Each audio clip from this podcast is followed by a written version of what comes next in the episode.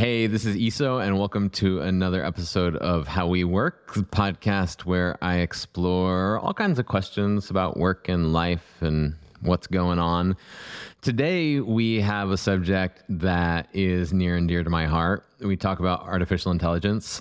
I have personally gotten very obsessed with ChatGPT and Llama and all these um, generative AI models that are popping up, I've very quickly become dependent on them, honestly. Like for my work and my writing, I will write piece of creative work, an essay of some sort about some subject I think is interesting, feed it into ChatGPT and just ask for feedback. Or maybe sometimes I'll write an email, and feed it into there and ask it to clean it up and make it more readable. We use it for a lot of things with work. It's really, really quickly become a really integral part of the workflow. And I'm just really fascinated by the questions of how people are using it now, but how we're going to use it in the future how this is going to change my work, everyone's work, the creative process generally. Um, there's a lot of fear there, obviously, around people losing their jobs, but a lot of excitement around how it's going to change people's jobs.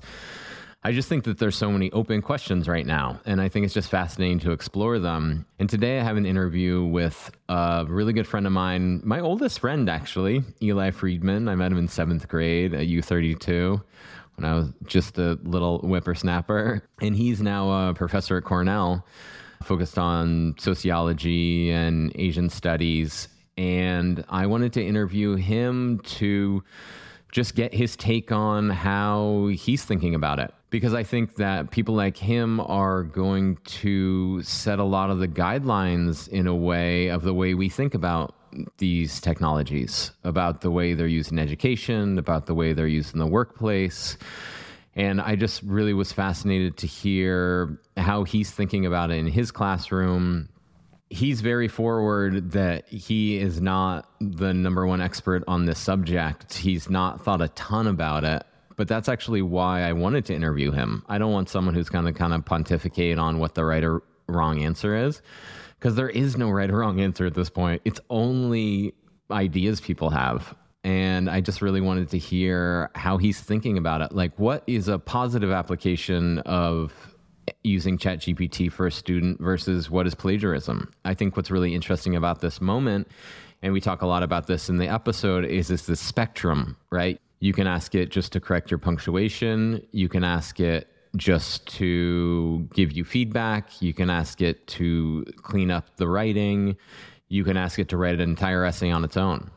So it's not whether or not people will use these tools in education, but how they'll use these tools. And I think, again, someone in Eli's position is one of the people who's really deciding this stuff. So it's an exciting time, an exciting conversation. We have a really great conversation that goes all over the place. All of these questions questions of education, but also how it's used in the creative process, how it can be used as a tool to help our creative process, or how maybe it's doing their creativity for us, you know, and like what those lines are. And I don't think we know what those lines are yet, which I think is what's so exciting about it.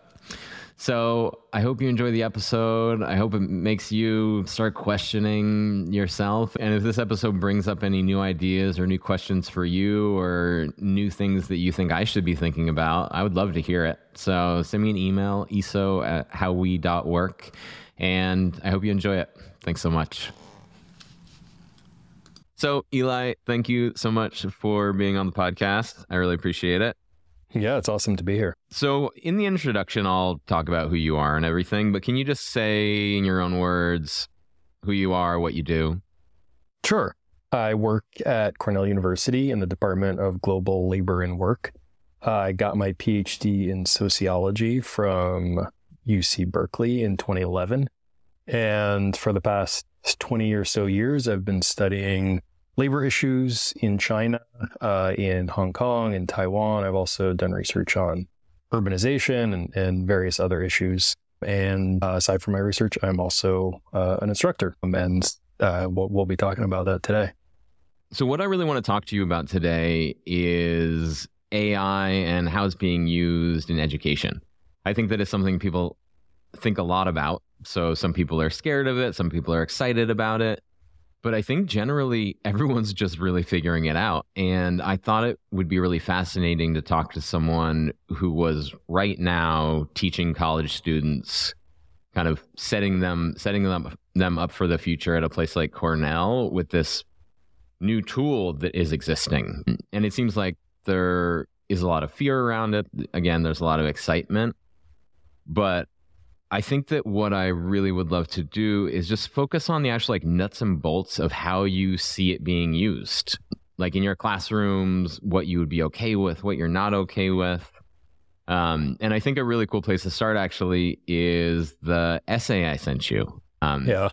And so for people listening, I've I've gotten really super into playing around with AI tools so there's a lot of different tools you can use. One of them is GPT, which you just use through a browser. So it's something you can chat with through a browser if you haven't used it.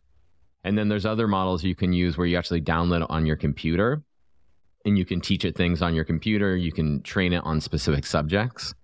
And I did this experiment where I actually opened two instances of this AI on my computer. So, two separate programs running and I had one write a short essay on a subject that Eli teaches on. And then I had the second one be Eli, the professor, giving feedback. And so what it did is it, the one wrote a 500 word essay, saved it in a text document. The other version left feedback. And then the first version took that feedback and rewrote it. Um, and then I just looped it. So it was essay feedback, essay feedback. And it's just a really interesting idea of of what this technology can do. And I just wanted to see, yeah, what what Eli thought about it. Yeah, I mean, when you sent me that video, it completely blew my mind. Maybe just a little bit of background. So for a number of years, I and other faculty have been hearing about AI and you know AI is coming and it's going to revolutionize everything and I think I like many people just kind of like, yeah, okay, um, we'll we'll see. That's off at some indeterminate point in the future. And then last semester, uh, when ChatGPT rolled out, it was a bit of a bolt from the blue. And I think most faculty, um, their initial reaction to it was defensive and was really on the, the fear side of things. Um, as as you just mentioned, like, okay, here's a tool that students are going to use uh, for plagiarism, and we have to figure out a way to defend against it. So that's kind of been the mindset. It is it has evolved, and we, we can talk, I think, about how I and others have have evolved just in the last couple of months in terms of thinking about it.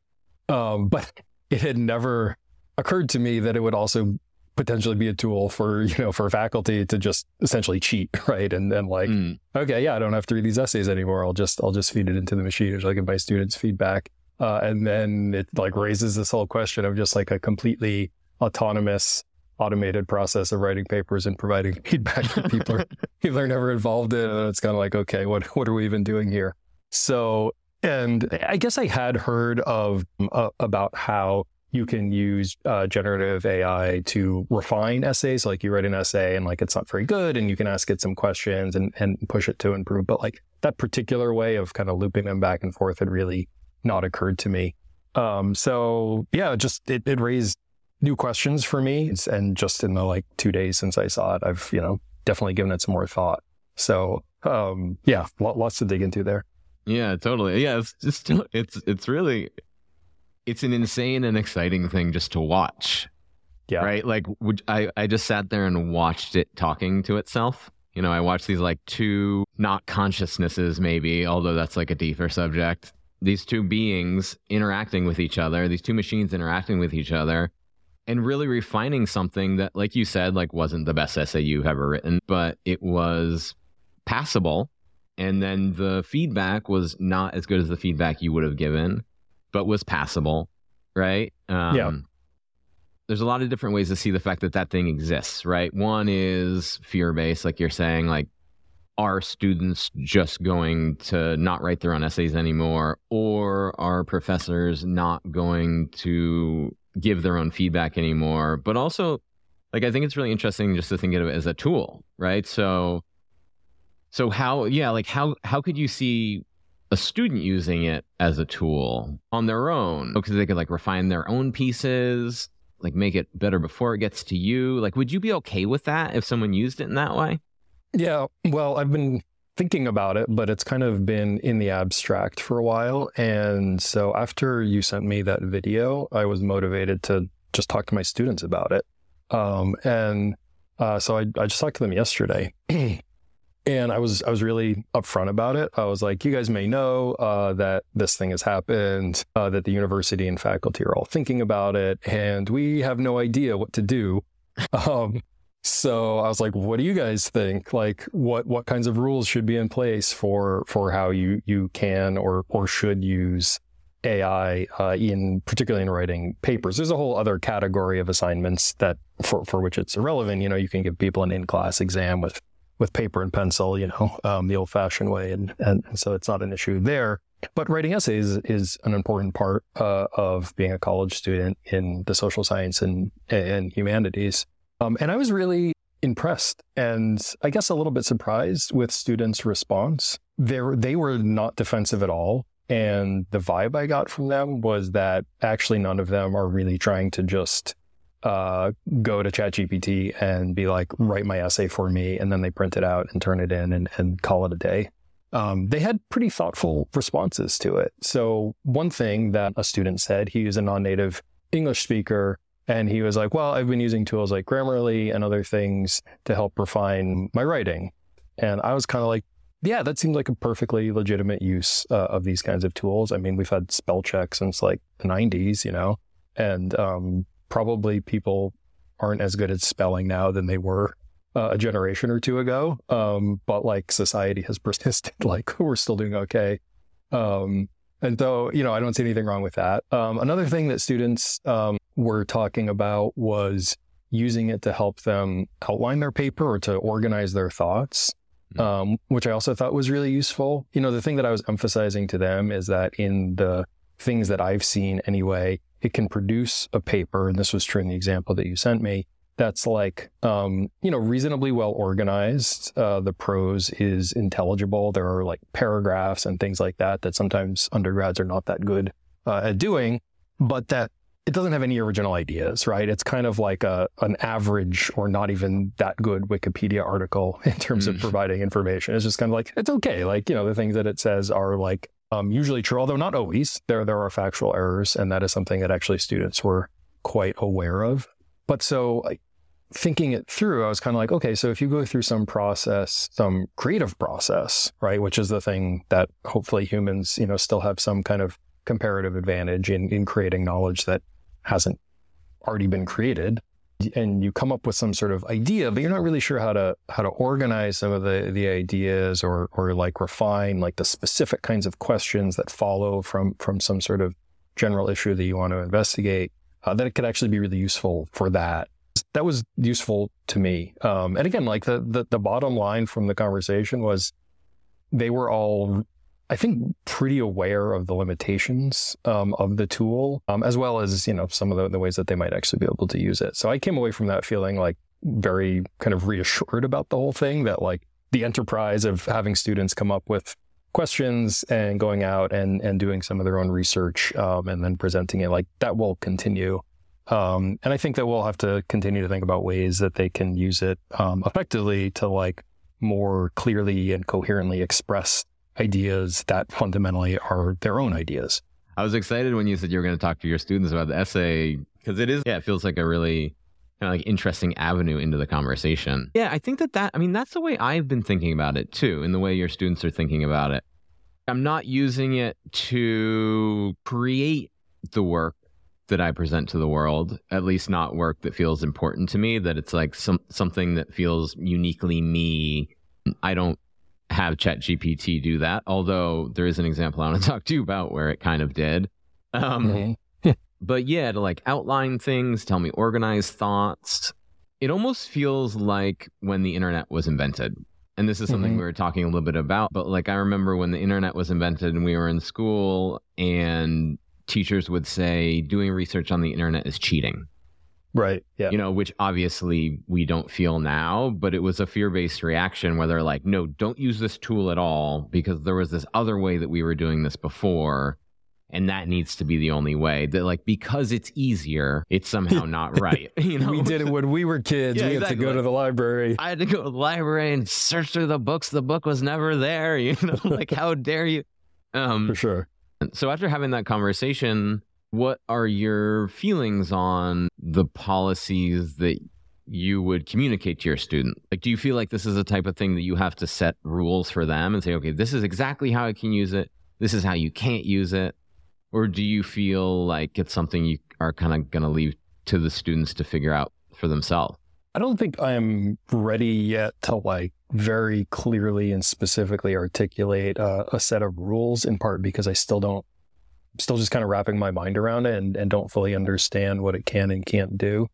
So I think at least for for this semester, uh, I'm going to have some kind of general statement of, um, referencing long established principles around plagiarism, right? Which is to say that the ideas that you present have to be yours. And if you're going to reference other ideas, which is not only okay, but necessary to, to write a paper, that you have to cite it. Um, and actually, uh, an interesting question that one of the students had that I did, did not really have a good answer for was like, can we use ChatGPT and just cite it? And I was kind of Hmm. like, um, yeah, like my initial reaction was like, yeah, why not? Um, it's a source, but um, but you also have to think carefully about what kind of a source it is, and there's all kinds of questions still with its reliability and it providing um, information that's not accurate. It, it provides um, sometimes links to to journal articles or something that don't exist. So you know there there are there are some issues uh, with that, but I think the basic thing is is to convey to students that what we're doing is we're teaching critical thinking skills. We want to teach them to think originally, come up with their own um, questions and their own responses to those questions uh, that can draw from lots of sources, and that this tool might be useful in uh, in locating certain kinds of information. I can't really go all that deep on a lot of topics. That still, I think, requires other kinds of research. Um, but it can al- alert you to some kinds of issues that you might not have known about, and then you can do more research elsewhere. And so, conveying that you know those kinds of things are fine, um, as long as the final product is is really yours. So that that's kind of what I'm thinking right now. The university has just come up with some sort of guidelines um, about how we should respond to this question. And uh, to be honest, I haven't read it yet. I should probably do my homework. But I think like for, for this semester, I'm not going to take like a hard, you know, policing standpoint on it and kind of see how it goes. If I have some sense that the quality of the papers is somehow remarkably different from um, from years past, and whether or how AI has has influenced that. Um, another thing that I've been thinking about is trying to talk to students about their papers. I think that that will be, it, it, can be used as a form of policing, which is not really what I'm after. I do want people to do the work, but it's, it, it is also a way just to have a more deeper form of engagement with people and, and trying to understand what motivated them to ask the questions, like how they came to the set of questions and the set of arguments. I mean, there are some limitations to that as well. It's a class with about 60 people. So it's not like I can't have like a super in-depth conversation with everyone, but, but that's another possibility as well. Yeah. So all this to say, it's like, it's a work in progress. And I think we're just going to have to see, uh, in the next, like, you know, year or two, uh, kind of what shakes out. Mm-hmm. Yeah. It's a very exciting time. I read this statistic the other day that only 13% of the American population have used ChatGPT. And to me, it's Mhm. like, it feels like this is the thing that's happening right now. Like, and Yeah. maybe, you know, I'm like a little biased because I'm really, really paying attention to it. But just the way, like, I've already become so dependent on it for my work. And so, both for my like work work, but also my creative work, like, I will write an essay or some piece of writing and then I'll feed it into GPT and just ask it what it thinks. Say, hey, I'm writing this. Like, what do you think of it? And it gives amazing feedback. Like, Mhm. it's like really, like, honestly, like really, really insightful feedback. Hmm. Um, and I think that that can be, I mean, so obviously there's the kind of fear based response, which is not unreasonable, that people are just going to straight up ask it to write a paper for them and turn it in. Which honestly, and maybe this is just because I'm not in college right now, but like, dude, you're paying a lot to go to Cornell. like, you know, like, like, if you're just gonna have GPT write your papers, like just do something else with the money. you know, Yeah. like you could Yeah, you could do sure. a lot with that money if you're Yeah. if you're not learning anything. So maybe there's like maybe like the data set is a little biased there of a group of, of kids who like really do want to learn. But I think just using it as a tool to help them refine their ideas after they've written, like I almost feel like like would you ever assign them to use it as a tool in some way. Because i almost feel like the papers you would get back would be much better not because they're cheating or it's writing it for them but just because the because they're able to go through like several iterations of feedback before it gets to you. Like have you thought about it in that way? I think I'm still learning what it can and can't do, and so we'll need to have a little bit more familiarity for myself before I'm ready to to fully jump into that. I also think that for this particular class, it's maybe not the most relevant. So I'm teaching, I'm co-teaching a class with a colleague of mine, which is on China and India, and it's kind of more like content focused, um, where we're learning things about these two countries and the process of development over the last 30 or 40 years. Um, and so it's just like one big research paper at the end. I, I think the thing that you were just describing um, would be super useful for some of the writing classes that I teach, um, which I'm not doing this year. But those classes are writing intensive. They're they're for um, freshmen and sophomores, and the the content for those classes is a little bit less important. It's more kind of the form and helping people to understand how to write like a, a short persuasive essay or something like that which um, you know it's is not intuitive and and a lot of people graduate high school and, and don't have a really good sense about how to do that and so i think that for those in these classes we always do a process of of revision rewriting um, we oftentimes do peer review and i think that we could continue doing you know real person peer review but i also think that ai would be a good uh, mechanism for you know for getting feedback and and for being like, here's an idea I have about an argument that I want to make. Um, one thing I oftentimes have them do is like write like an op-ed piece as if they're going to, you know, send it to a newspaper. Like, here's an idea that I want to write. Like, you know, what do you think about this? Like, help me, you know, strengthen the argument. And I think that probably uh, an AI tool could be really useful for that. And doing that kind of back and forth and allowing them to see how their own ideas can be made more coherent and, and more persuasive. That to me seems like a pretty good use of it. Um, again, starting from the place that like the idea is theirs, and this is about helping them, um, you know, just make it a little bit more elegant. So, um, so we'll see. I'm not doing, um, I'm not teaching one of those classes next year either, so I still have some time. But but down the road, um, definitely would consider it. Mm, interesting. Yeah.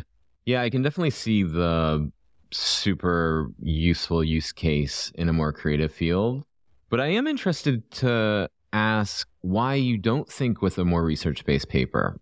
Um, well, no, it's it's actually not that a more research based paper is irrelevant. Uh, part of it is just the semester. Like I, I don't have time to really figure out the best way to to do it. Mm. Um, that being said, um, what I have understood so far is that its ability to access knowledge is a little bit superficial. You know, I talked earlier about it writing essays that are kind of like Wikipedia level quality Mhm. um, or kind of like Wikipedia level depth, I guess, uh, is a better way to think about it. Normcore is what one of my friends said. Yeah, just yeah, kind of like totally. like it's like not bad. It's not really good though either. Yeah. it's like just kind of like somewhere in the middle, pretty okay, totally passable. yeah, Um, like like I asked it to write an essay for the class that I'm currently teaching, which is on China and India, and so I was kind of like, what would be some good paper topics uh, for a class that's focused on development in China and India? And like it came up with like ten different topics, and they were all like, you know, the most common things that you would hear about. Um, and I was like, okay, write something on topic eight, which was on like rural to urban migration in the two places. And, you know, it's about an essay and like it was fine. Like its level of knowledge, like it did something that is, you know, better than probably 99% of the people that you would encounter like randomly on the street, right? Who are not going around thinking about rural to urban migration in China and India. Um, but it was kind of just like someone who had read, you know, like the New York Times or something for a year and was like, okay, like here are the kind of like pretty basic points about what's going on. Ultimately, I think for a research uh, paper, and this is for upper division students, right, juniors and seniors, as well as some graduate students, like I want to push them to go a little bit deeper, right? Which which means um, going to the library. It doesn't have to be literally going to the library and going to the dusty shelves uh, like in like in yesteryear. Uh, we we have a digital version of the library, or even even using Google Scholar, you know, going and looking at some scholarly things, and you know, just going and, and like having a little bit more depth on on some particular feature of that. You know, be it looking at some region or some, you know, if we're like thinking about this question of rural to urban migration, like talking about the particular like gendered consequences or you know how people of different religions are able to to access their religious institutions or if they face discrimination once they once they migrate or you know things like that like I don't like ChatGPT anyway doesn't seem all that good at it and so I do want to push people to yeah just just to get deeper and, I still think that requires um, older older kinds of research. Yeah. No, I think that totally makes sense.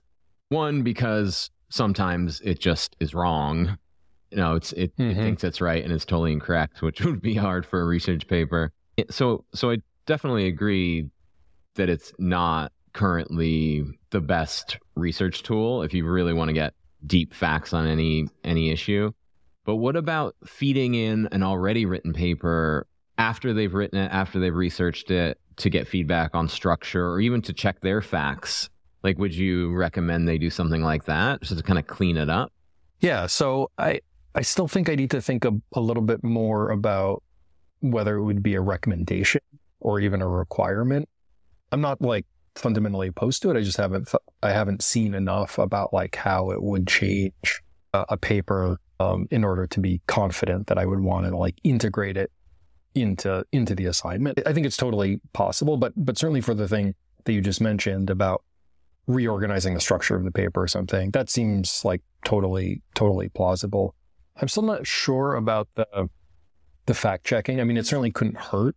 Um, I've seen some things that that you know says it's it's not very accurate, and so I don't. I'm I'm sure that that's the kind of thing that will will get better with time. But yeah, but we'll have to see.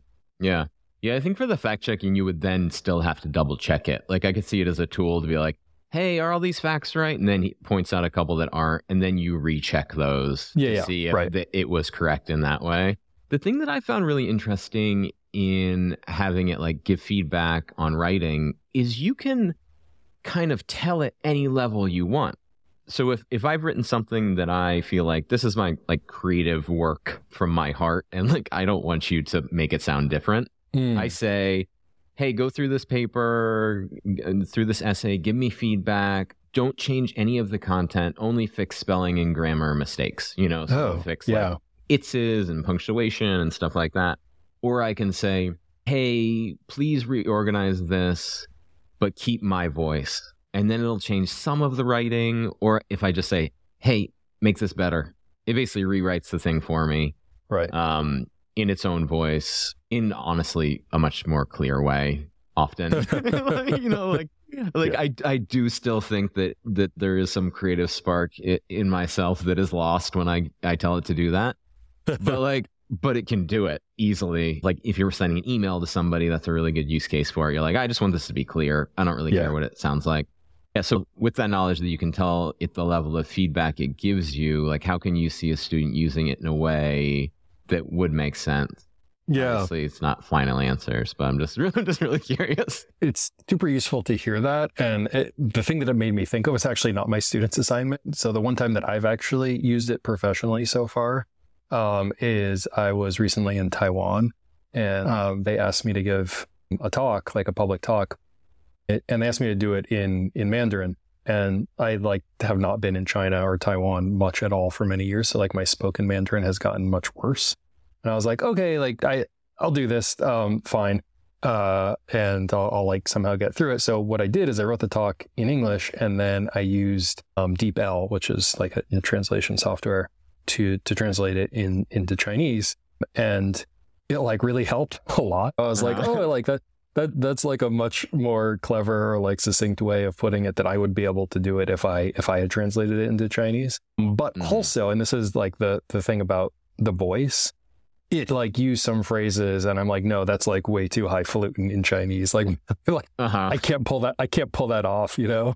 Um, Yeah. And so yeah, I have it's to like of re- flowery sometimes. Like it's a, like a little Yeah. bit. It wants to be a little over the top generally. Yeah. It want it wants to be a little bit over the top. Yeah, for sure. Like you know, you have to just be attuned to like what you can pull off. And, and I actually think that that is that's an important learning thing. It, it just made me think of like another example. This is from many years ago, like way pre AI being uh, generally available.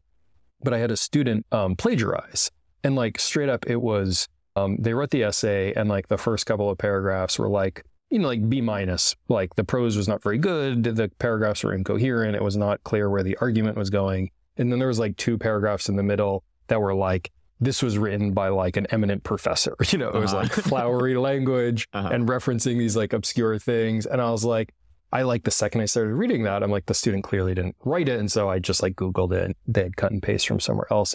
But to me, the important thing there was that the student didn't have an understanding that that they couldn't pull that off. You know, that like Mm.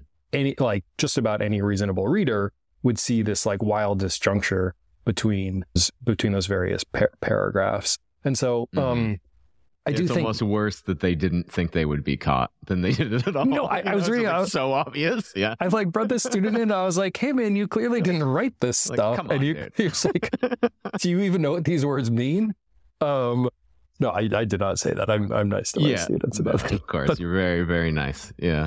Not not to sound like a broken record. I think I've already said this one way or another a number of times. But like the point for this, I think, should be allowing your ideas to come through more clearly in a way that like kind of sits with who you are as a person, right? So you have to be able to you have to in somehow be able to to pull it off. I mean, to the extent that students can do that, I think I think that that is is totally great. Yeah.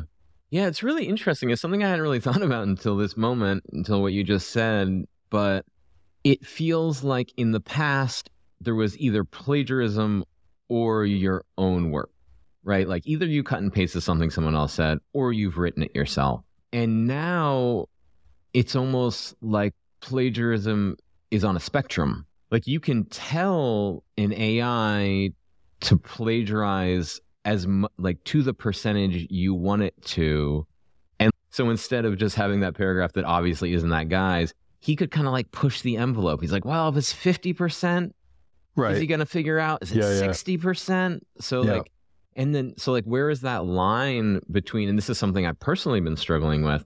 Where's that line between my creation and its creation? Where's the line between me using it as a creative tool or a creative partner to expand and improve my ideas and me leaning on it to make its own ideas and calling them my own? Like, I Yeah. actually don't know what that line is. No, I mean I, I think it's really hard, but actually I think that that is an old problem as well. I Mm. mean, if if you look at academic writing, there's always a balance between the things that are your original ideas and someone else's ideas. And Mm. most of the things that we do in, at least in social science um, publishing, is like a lot of times it's like 90% other people's ideas, maybe even 95% other people's ideas. And then you just like add a little bit of something on top of that. Um, all that being said, like there's a lot of articles out there that that get published, and this is you know this has been true for forever that don't really add anything. So they might even like put a little bit of their own twist on existing arguments, Mm, but like fundamentally, they're like taking information that is out there in different places and kind of like synthesizing it a little bit and putting and repackaging it and and putting it out. So I think the and you know we we have certain conventions about how to distinguish your own ideas from other people's ideas around citation but it's always a little bit fuzzy you know and and a Mhm. lot of times you can you can kind of make an argument that you're you're saying oh you know this is mine it's original and, and actually it's like fundamentally the same as something that someone else has has kind of argued so i think that that basic idea about how to distinguish like what is what is yours versus what has been produced by other people. It's always a little bit complicated it's particularly complicated because um, ideas are almost necessarily produced in dialogue with other people. So like I, I have ideas that have come out of you know and this is i think true for all academics who are being honest like we have ideas that come out of a conversation that we're having with with some of our colleagues, you know, or some of our students. And like sometimes it just kind of like settles into your consciousness and like you don't even know, you don't even remember where it came from. And then you end up writing it. And but that actually that idea came from something, you know, someone made an offhanded remark and you were kind of like, oh yeah. And then like it kind of again settles into your consciousness and then it just kind of seems a little bit like your own idea. You know, in a sense it is it is kind of an older problem that that that is not new. I I do think that with AI, one of the things that it does is it has the potential anyway to raise the bar, right? So there's kind of like some pretty basic stuff that you do in any kind of creative industry that now will be quite easy, right? And anyone can kind of do it. So like being able to put together like a coherent paragraph or something is like, yeah, like any, anyone can can really do that. And that's, you know, it, it's not just writing paragraphs. It may be other things. And so, like editing a podcast, for example. Like editing a podcast, like I use this, I use this AI, I use this AI tool to edit this podcast. Uh-huh. It makes it ninety five percent faster than it would have been before. Yeah, and I'm still, it's still my kind of creative work. I'm still crafting how it looks and what's in there, but I'm able to look at a Word document and just edit that Word document instead of having to edit waveforms. And so what it does, it just like raises the bar for like audio production because these yep. tools make it so much more accessible to people who don't have you know specific training yeah. and and it also i'm sure like reduces the amount of time that you have to spend on it a um, in an amazing yeah in an amazing way yeah yeah it's so fun too i love it I love editing. Yeah, it's been a really nice. You love editing, right? Probably. I. Yeah, I do. I really love it. Yeah, and I think I love it with this tool in a way that I wouldn't love it otherwise. Like I did it before, and it just it it took so much time but now now actually it's taken away the kind of technical drudgery and all this left is the creative part. Right. You know yeah and, and i think and that's interesting. if it was like yesteryear and you were using a tape and you had to like like physically splice it you know? Yeah. Yeah like splicing tape all day and that's what i'm doing and the creative part is like part of it but i'm not able to focus on it maybe as much as yeah so, so I think that ideally it will be a tool in, in lots of different fields that will like liberate us to to focus on other things, on on like the more creative side of things. Um, you know, like for me as a researcher, the the moments that absolutely cannot be recreated by a machine that are the kind of the most compelling for me are when I'm out doing field work, I'm do I'm interviewing people about their lives, and they say something that just like completely blows my mind and like doesn't doesn't track with the way that I understood whatever that social phenomenon is that I'm studying. And they're just kind of like, they say something, and I'm like, I had no idea that that was coming, right? And that eventually goes into my research, right? I, will I'll kind of write it up. Using, you know, using AI te- uh, technology, like you can't produce those kinds of new insights, right? It's only drawing on existing information. And so to the extent that I can spend less time doing the kind of the drudgery part of the job and more time thinking about those kinds of questions and having those kinds of insights like you know i think that's that's all the better. Yeah focus on the part that is your kind of purely human specialty that you bring to any project. It's like that's what we all want right? Exactly. Yeah. So i want to bring up something that i've been thinking a lot about since last night that really i think would be a really good part of this conversation. I actually wrote this little essay about it earlier today it kind of explores this idea of like where that line is of like what's create our creativity and what not, what's mm-hmm. not. So I'm starting this new project for Forage SF. We were calling it Forage SF Plus. So basically, it's like this online community where people can come together and organize events together and share their pictures. It's kind of like closed door Instagram for hardcore foragers, and I'm really hmm. excited about it. It's going to be a yeah. cool community, and we were going to call it Forage SF Plus, right? Okay, which is not a bad name. You know, like kind of explains what it is. Yeah, it's like Google Plus. It's like Forage SF and this thing.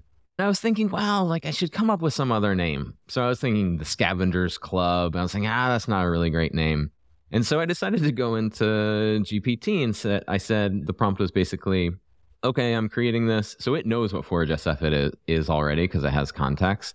Um, so for Forage SF, I'm creating this new thing with Forage SF Plus this is what it'll do. I'm looking for a name that's not Forage SF Plus. I want it to be kind of like nostalgic and like reference like days at camp, you know, the, the, like that kind mm-hmm. of feeling. And it mm-hmm. spit out some names, and like I might go with one of them. Mm-hmm. Right? Like yeah. so, and for me, and so maybe for people listening, they'll be like, yeah, whatever. But like for me, actually naming things feels like one of my kind of creative specialties almost. Like I'm proud of I'm proud of the way I brand things. Like and I think that and I think the importance in branding things is how it communicates the feeling you want people to have for this project before they interact with it. So like if you want it to right. be like friendly and welcoming, like that is really all in the name and the branding and the way you know the way you present it. Like I think it's really really important. Yeah. Um and if I go with the name that this machine came up with, is it taking something that really was my kind of creative spark that I bring to these businesses that I start or like looking through a dictionary, is it still my decision to use this word? The, thing my essay was about and the kind of struggle is like, where's this line? So, like, if I was looking in a dictionary, which I have done, looking at different words and th- like seeing what pops out, that feels like still totally my idea. Because right? it's old school. Because yeah. it's old school. It's in a di- well, because there's so many choices. Like I have to right. choose one of them, right? but when GPT gives me ten choices, it kind of doesn't feel like my idea anymore. But what if the, what if I asked them to give me ten thousand choices, or a 1000 mm-hmm. choices, or you know, or five hundred choices? Like, at what point does the decision get small enough that it doesn't feel like my decision anymore? And you know, yeah. I think to to kind of translate that more to your field, like, yeah, like at what point when someone's writing a paper, is an idea that GPT gives them that they kind of could have gotten somewhere else or they or they had an idea but they asked GPT about it and GPT actually developed that idea into something that's a little bit more interesting. Mm-hmm. The foundation of the idea was still theirs, but what they're presenting actually was came from this machine. And how is that different from having an idea and then going down to the library and looking in a book on that subject and seeing something that helps you advance your idea? Yeah. Yeah. Like or, where are the where are these lines? Or or like I was just saying, you know, talking to a friend or a colleague. Yeah, and, exactly. Yeah. Which is like n- normal business practice for like millennia. Right. Well, that's like, just cre- that's just creativity. Like that's just creativity. Like, like creativity, yeah. I think really is like synthesizing all this information that comes into your brain and making connect like non-obvious connections. Exactly. Exactly. But if this machine is making the non-obvious connections for us, then what are we for? Yeah. like, I mean, like, I, it's like, it's very confusing, you know? And it's just starting, you know? It's just starting. I think it's so interesting to think about this stuff now. I don't take like a strong ethical line on this that, like, if you're the dialogue is with a machine rather than a person, that it somehow doesn't count. Like, ideas can come from all kinds of places. And, and, and I think it's okay for it to, to come from AI. For me, it's more emotional, actually.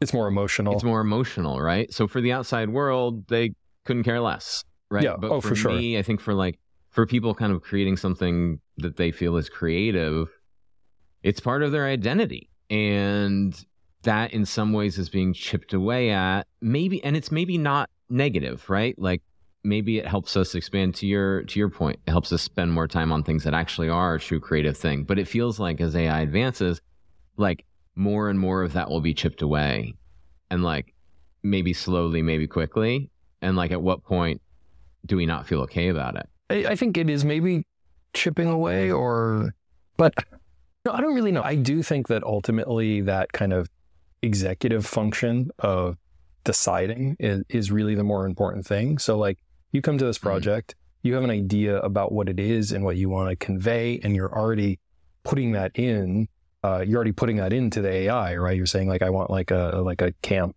camp kind of feel to it, and then it spits out a bunch of options, and like you have to make a decision about which one is going to convey the sentiment that you're trying to to to convey. But like the idea that you, the underlying idea, the underlying sentiment that you have is like you know you came up with that.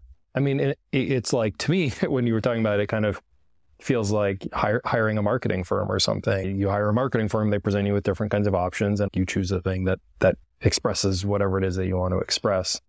And I feel like that's that's like a normal part of of doing business um, or you know writing things. I, it's funny you bring up this example because I actually had um, almost precisely the opposite experience recently.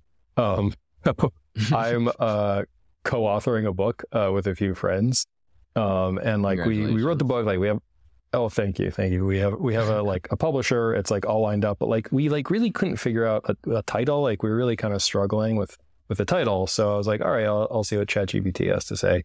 And like ChatGPT came up with a bunch of choices, and like I didn't like a single one of them. I was like, no, these these are all like they're they're missing the point. And maybe I needed to like dialogue a little bit more and, and help it refine things a little bit less. Um, but I wasn't that into any of them. And um, we actually still have not totally settled on the, on the, the title. I think we're getting closer, but well, the process we ended up pursuing was a dialogue with the publisher, right? And this is normal in a lot of book publishing. You know, sometimes the publishers will just be like, no, we're going to give it a title or sometimes it's kind of like a negotiation between the author and the marketing department to find something that everyone can agree on. And so in that case, like, you know, the publisher was like, well, here are some options that you know, we've been kind of kicking around. Like, what do you think of that? And so, you know, at the end of the day, like, again, I don't, I don't take like a strong ethical standpoint on like whether it's like the marketing department of, of the uh, publisher versus like ChatGPT. Like at the end of the day, a human being has to decide on that title and it reflects something else. So in my case, it reflects this book that, you know,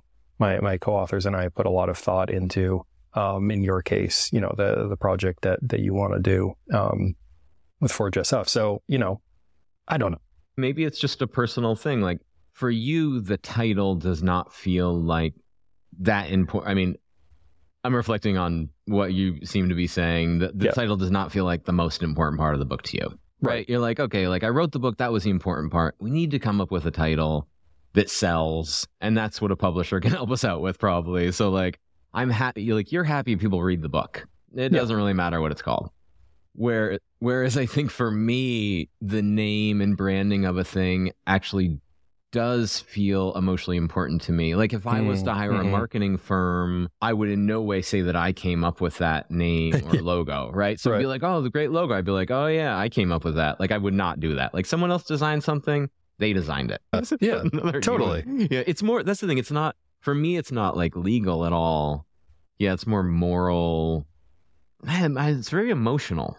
You know? yeah, yeah. I mean, I think part of it is like we're just getting used the idea of getting feedback from a machine. I mean, again, when it comes to writing a book, like you have a copy editor, right? So you write the whole book manuscript, you send it in, and then someone from the publisher goes through and they do, you know, intense line edits to make to to smooth out bad writing, basically. So that like I, I honestly don't even know what the rules are for where you put commas. Uh-huh. But like, well, that's what know. GPT does for me now yeah, yeah, right, exactly. So, yeah. like, man, it, I feel for copy editors right now. No, I mean, they are clearly their jobs are, are are clearly on the line. So that kind of thing, like, you know, does a comma go in the sentence or not? And a copy editor can tell me the answer, and now you know AI is going to be able to tell me the answer. Like, I don't have any emotional attachment to that kind of thing. That's really just about allowing me to convey a thing that that I want to convey and that I have put a lot of work into. Um, more clearly.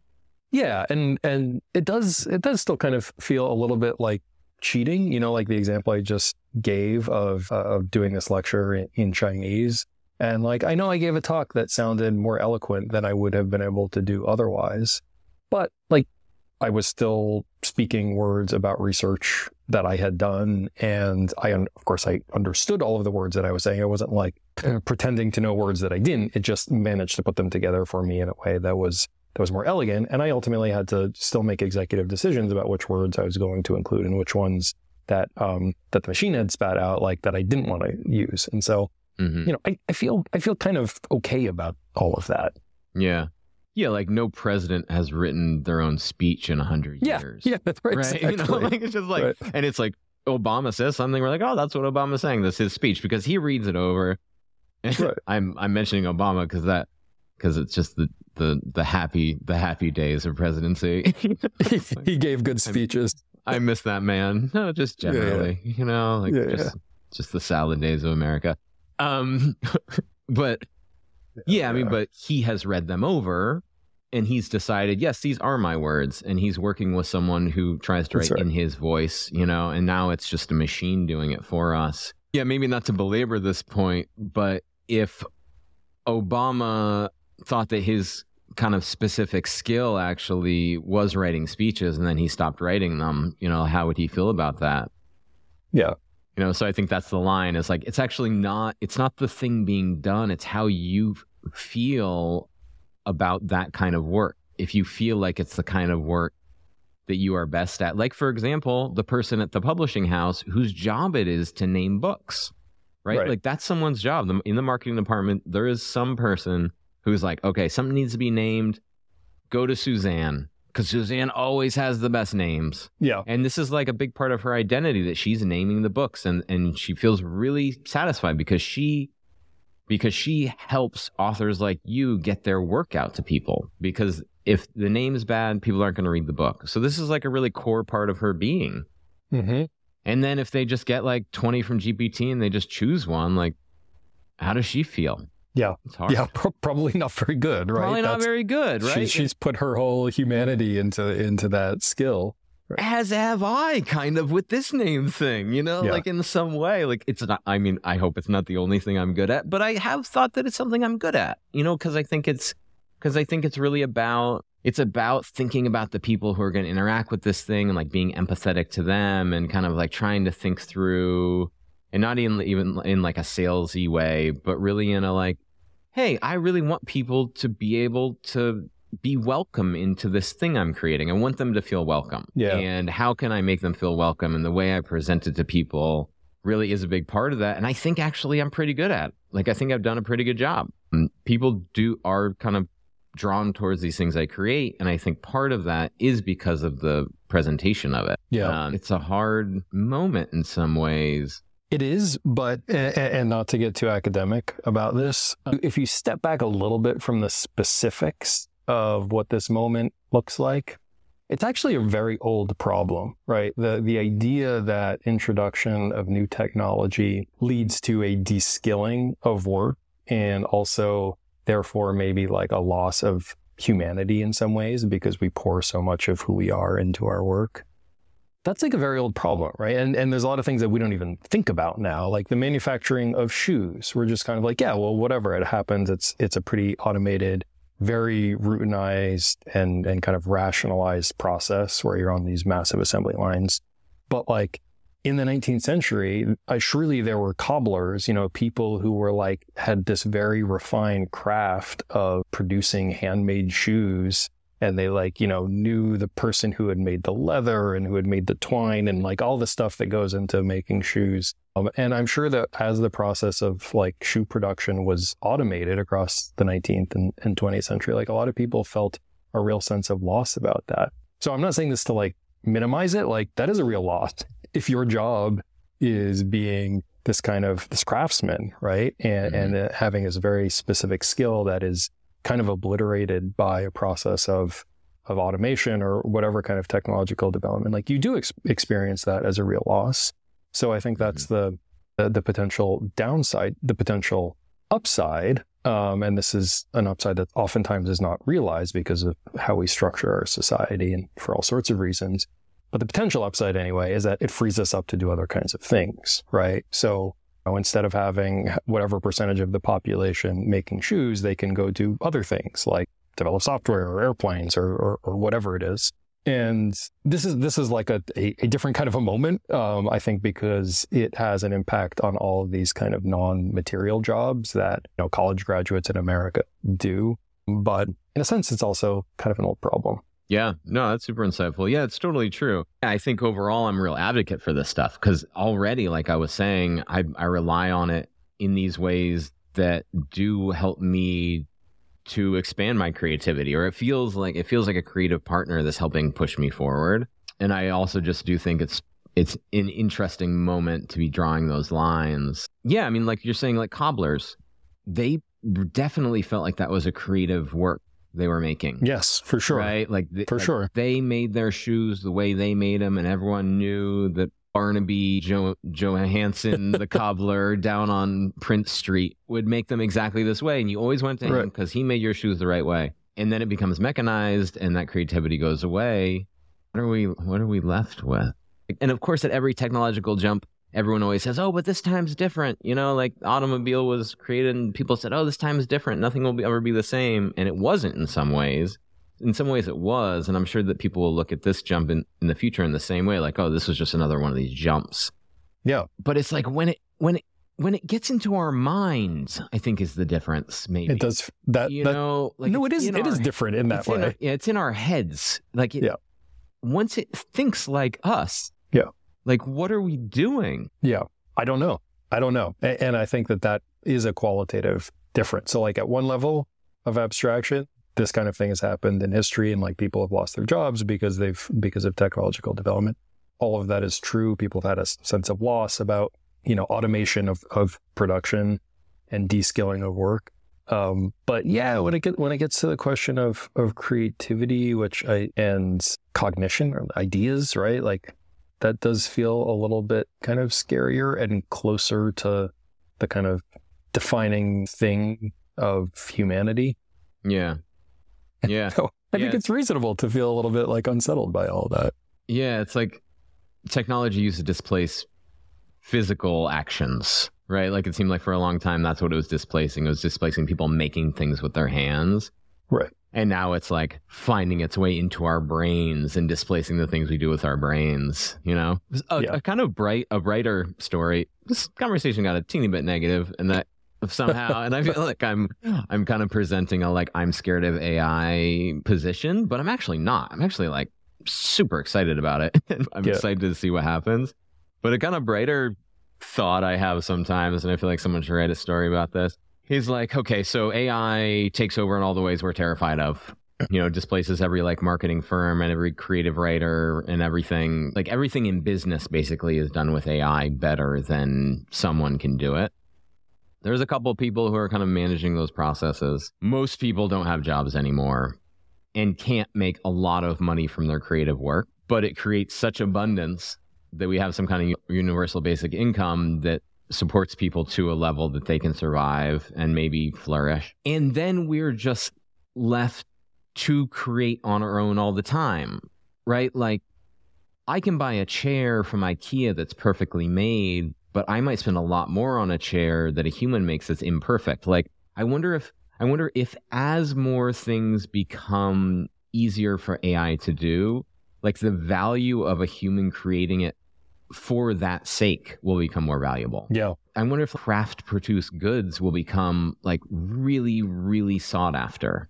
Mm-hmm. And maybe it will produce this whole class of just craftsmen that are making things that like are imperfect by design. Mhm. Um, and there's something really beautiful about that because honestly, like, and I do not want to get down on on people who write Instagram captions because there is a lot of creativity there and it is really important. It's an important job, you know, to get the word out to people.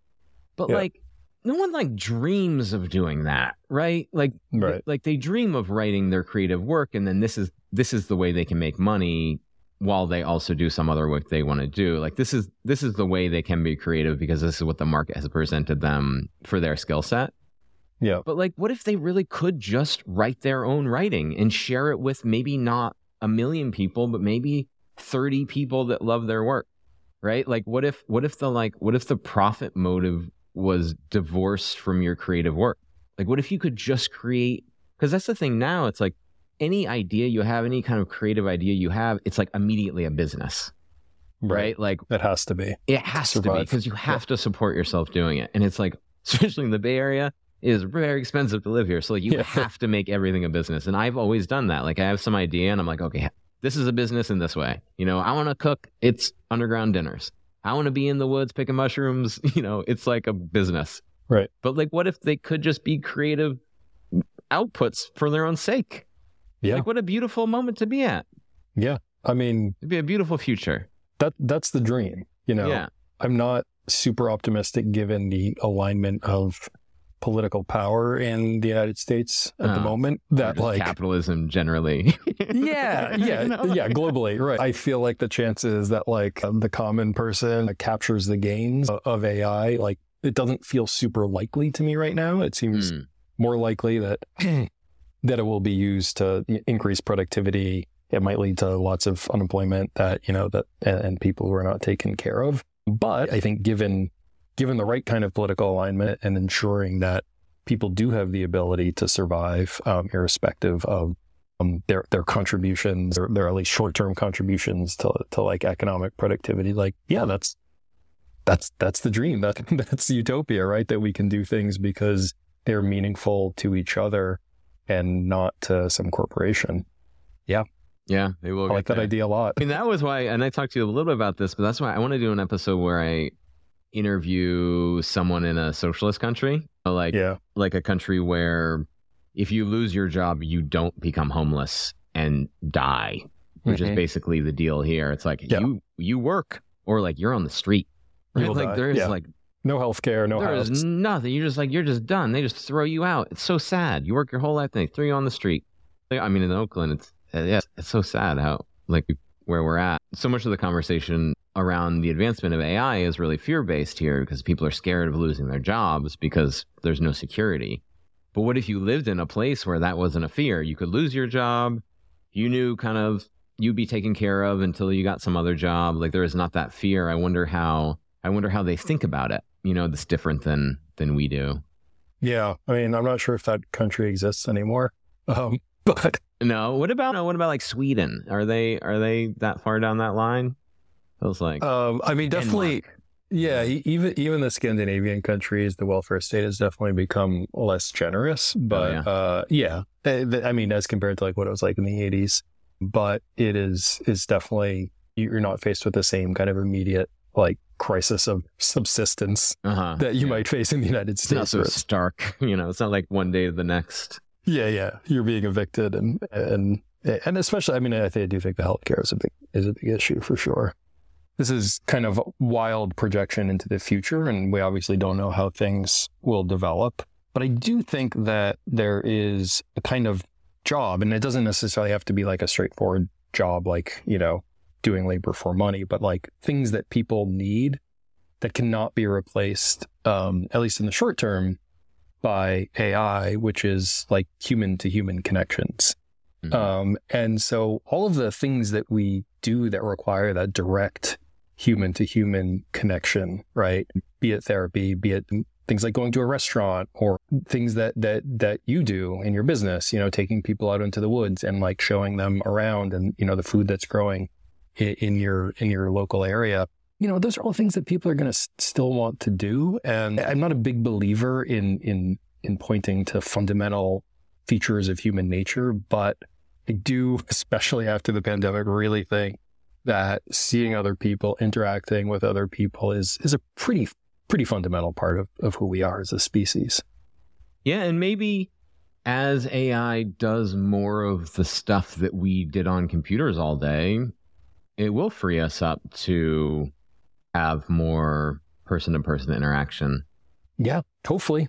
You know, hopefully. The darker side of that, I'll, I'll go dark again. Come- come back I'll the go dark way. again is like, and this is something I've been thinking a lot about too. Like, that it's almost since AI has become you know accessible in the way it is now, that there's almost like a third kind of relationship. Like there used to be either you're alone, you're by yourself, there are no people around, or you're interacting with a person. So maybe even you're on the phone, or you're texting with a person, or you're in person with a another human. Mhm, But now there's like this third kind of being almost that mhm. you're alone interacting with ChatGPT and it actually doesn't feel like you're alone. Even if you even if you don't think the thing is conscious and you're like, yeah, this is just like a fancy autocomplete that like you're by yourself talking to something that feels alive. That Yeah. really can like give you feedback on things and brainstorm with you. And as that becomes better and better and easier and easier, will we be less motivated to push through our whatever challenges we have before we are interacting with a person because we have this thing that actually can can help us in a lot of ways and is non-challenging to us in any way. Like you know it's hard to be on the world. It's like it takes Yeah. it takes it's like it takes some push to be out there and like interacting with people and it's some work right? As we have this third way of being that's not work but increasingly gives us the same things. Like i don't think it i don't think it replaces human human interaction at all but i think it it can do some of the things like i was thinking Mhm. before when you were talking about using it as like a peer in the class where a big part of it is peer review so uh, between students so one thing that's important about that is the paper gets better right but like another thing that's important about it is students are learning how to take feedback from another human and give feedback to another Mhm. human and having a relationship with them and have a conversation and like and that's what is a big part of what college is right it's like learning how to be a person kind of Right. And if we replace too much of that, like if I'm brainstorming something with GPT, even if it's giving me really good answers, I'm not brainstorming with another human. And through that brainstorming with another human, I'm developing not only an idea, but a relationship with that person. Mhm. So, how much of that does it replace? Yeah. Yeah. I don't know. I think certainly in some marginal cases, you could see people just kind of increasingly opting to to interact with AI rather than than other people for sure. No, social anxiety is is a, is a real thing. It's Uh, real. and yeah. mo- fucking most people have it. Most- mo- most people have- like, if you- got it. If you don't have any social anxiety, you're a bit of a weirdo. I think that most people most of the time will still will still want to see people or even if they don't actively want to, will end up doing it because it does fulfill some sort of a need. Um, but yeah, I think probably in lots of cases people will be like, well, yeah, like uh, like the example of of getting feedback on a paper. Like I could, you know, I could write to my friend, I could impose upon them and be like, hey, will you read this thing and give me some feedback? But I can get the feedback that I can get from AI will be like 90% as good. So I'll just do that and like not not hassle my friend. Like, yeah, I could totally see that. So Yeah. maybe some sort of marginal decrease in like actual human to human interaction. Yeah. And it seems like over time too, as it's more normalized that like where you get feedback is from AI, that asking for it actually will be- feel like more of an imposition, right? So like, Yeah, if, for sure. if I'm going to meet someone, some if I was going to meet you somewhere, I wouldn't ask you directions. If I asked you directions, you'd be like, "Dude, Google it." Like, yeah, right. Exactly. uh, like, why are you asking me for directions? You're wasting my time. you know? I mean, you would say in a much nicer way than that, but I yeah, might well, maybe not. But I wonder if the kind of social conventions will normalize around that. Um, feedback from a human is really nice. It is nice. Sometimes one of my one of my friends slash colleagues like asked me to read something, and initially I'm like, oh, it's a bit of an imposition. Like I have to spend a couple hours, depending on how long it is, like you know, reading this thing and putting some thought into it, uh, and it's like distracting me from doing something else. But when you do it, it's kind of like, oh, like that was actually nice. Like I improved the thing, and they are grateful for it, and it helps build some kind of social connection or community. Um, it's an important thing for sure. So yeah, it would be a shame if if that didn't happen anymore. I think it, it is really dependent on on how good the technology is, and I'm still not that I have any idea how any of this stuff works, but I just feel like at least in my line of work, the the knowledge is like so like arcane and specialized that I'm still a little bit doubtful that it's going to be able to provide really good advice that at least for you know publication in one of these like professional journals. No, but it's definitely not there yet. Oh, it's just so it's so exciting. Yeah. It feels like the moment the internet was invented to me. It feels like the world was one way and now it is a totally different way. I, I feel like it's a little bit more intense than the internet because like when the internet started, it was like a little Yeah. rinky dink, you know, totally, yeah, like, yeah. "Oh, okay, AOL, like I can go out and like chat with my friend who lives down the block. yeah. Um, Yeah, it's like if the internet of now just burst onto the scene in like Like, all at once. 1992. Just Right. like suddenly you had Instagram on on your home phone. AOL. Yeah, somehow. Yeah, it just feels like this thing just burst onto the scene and suddenly the world is totally different. Yeah. It's Yeah. really it's amazing. It's really amazing. Yeah. Cool, man. Well, we're getting up on an hour and a half, which is as long as I try to subject people who listen to the podcast to. originally, originally it was, was I was like, oh yeah, I want them to be forty five minutes, but I found that actually like an hour and twenty minutes is like a nice conversation. I think it's a nice length, and you know, this is my creative work, and Chat GPT will not tell me how long it should be. That's right. You are an independent person. Know, that's I am an independent human being. Okay, so these questions are around kind of actually how students will use these tools in your classroom. Is it cheating for a student to use GPT to craft an outline? No. What about a rough draft that GPT creates that they then edit? Oh, that's a good question. I think it depends how much editing there is. Definitely need to see some of their own original input uh, rather than just editing around around the margins. What about having it edit a paper that they've written and then turning that copy in?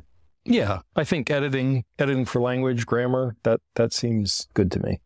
And for that question too, it's that like it's that spectrum, right? Y- Because it can give you like 60% edit, 30% edit, 20% edit. It's a hard. Yeah, and uh, the truth of the matter is I won't know what they've done. yeah, I know.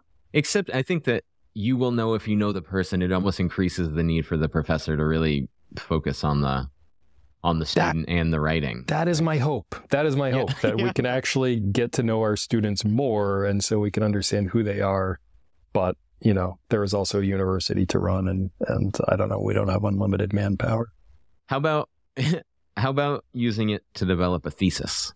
In principle, yes. What I've seen from it so far, I don't think you could actually develop a very provocative thesis do you feel challenged professionally by AI? Like, does it make you nervous or excited? I don't feel nervous that it's going to take my job. Like, I feel very confident aside from having tenure. It definitely uh, is not at the point where it's challenging, you know, people who are doing a cutting edge research. I think that there's some like, excitement to it. I don't feel like I know enough about it to really understand how it will transform the way I do research, but I think that there's a lot of potential. Mm-hmm. That's a really nice way to think about it. Yeah, because I think it is really exciting. Finish these sentences. I love ice cream. I wish I had. That's a good answer. Yeah, food was another popular one. Yeah. Um, I wish I had more time. I wish I hadn't. Oh, I wish I hadn't. That's a good one. I'm pretty happy with my life, but I wish I hadn't agreed to review the book that I'm currently reviewing. I'm not enjoying. Um, this is a question I've been asking everyone because it's a subject that everyone thinks about, but no one ever talks about. And especially because the kinds of people I'm generally interviewing are people are doing some kind of like weird thing on the margins and no so no one has any idea about about how things work for them but you are welcome totally to answer it or not answer it. Okay? Mm-hmm. How much money did you make last year? 100 and, well, my salary was $160,000 ish. Yeah. Cool, man. Thanks for answering. Mm-hmm. So, Eli, thank you so much for being on the podcast. You know, we've known each other a really long time. And I really do think, and I'm not sure I've ever said this to you, but I really do feel like throughout my life, when there's been something that I've been learning about or interested in and kind of want some feedback on or like want someone to discuss it with, that you've always been someone that I've gone to first. You know, like I think that you, you're a really smart guy who really helps develop ideas and so it was exciting that you want to be on the podcast. So thanks oh, for thanks for being thanks, man. Uh, yeah, I really appreciate that. And you know, I I feel the same way. Like I oftentimes get kind of siloed in the academy. It's it's a kind of a world unto itself, and have always really appreciated um, getting to to break out of that and talk to you and and hear from someone that like doesn't have the same kind of blinkers that you know the the people do that I surround myself with most of the time. Um, no knock on them; they're cool too. But mm-hmm. cool, man. Thanks so much, and let's talk soon. All right, talk to you later. Hey, there it is. Thanks for listening to another episode of How We Work. I really liked that conversation. I learned a ton from it, and I hope you did too. Thanks again, as always. I'm grateful that you're listening, and if this is something that you think other people need to know about, please share it around, and I'll talk to you next week. Thanks so much.